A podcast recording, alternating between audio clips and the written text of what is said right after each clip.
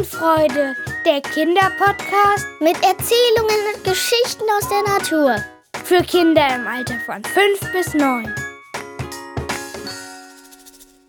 Ihr hört jetzt die Geschichte Der Mord, der nie begangen wurde, von Ida aus der 7. Klasse. Wie jedes Mal saß Inspektor George Gardeby nach einem gelösten Fall auf der Veranda seines kleinen Hauses am Rande der Stadt. Es war Februar und George befürchtete, dass er seine freie Zeit nicht lange genießen könnte. Clearwood war eine kleine Stadt, in der ungewöhnlich viele Mordfälle passierten. Schon bald würde das Telefon neben der Haustür klingeln und ihn zum nächsten Fall leiten.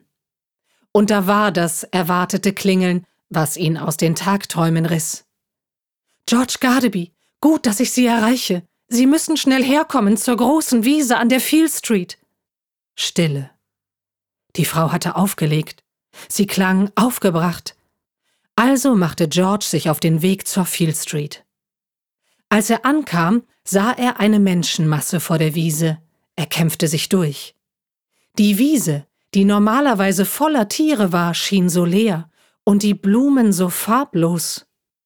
In der Mitte der Wiese lag eine Leiche. Und um sie herum waren lauter kleine Tiere. Er konnte seinen Augen nicht trauen. Neben diesem Schauspiel stand eine Frau, die sichtlich unter Schock stand.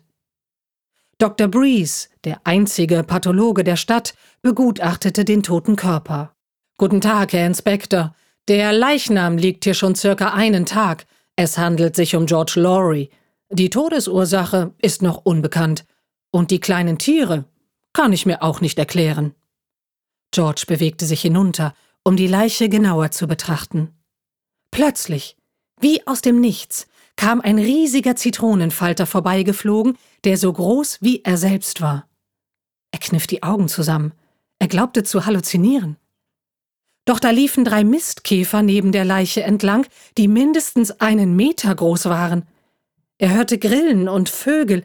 Er ließ sich ins Gras fallen. Es kam ein riesengroßer Falke auf ihn zugeflogen. Er schrie.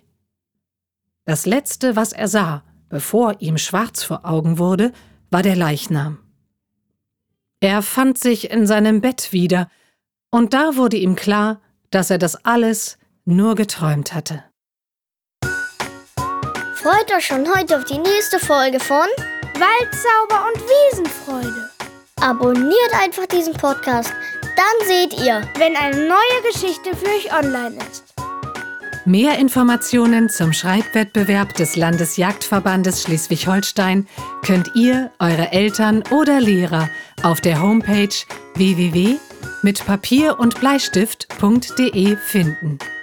Dieser Podcast wird unterstützt vom Deutschen Jagdverband e.V. Bis zum nächsten Mal. Wir freuen uns auf euch. Ende.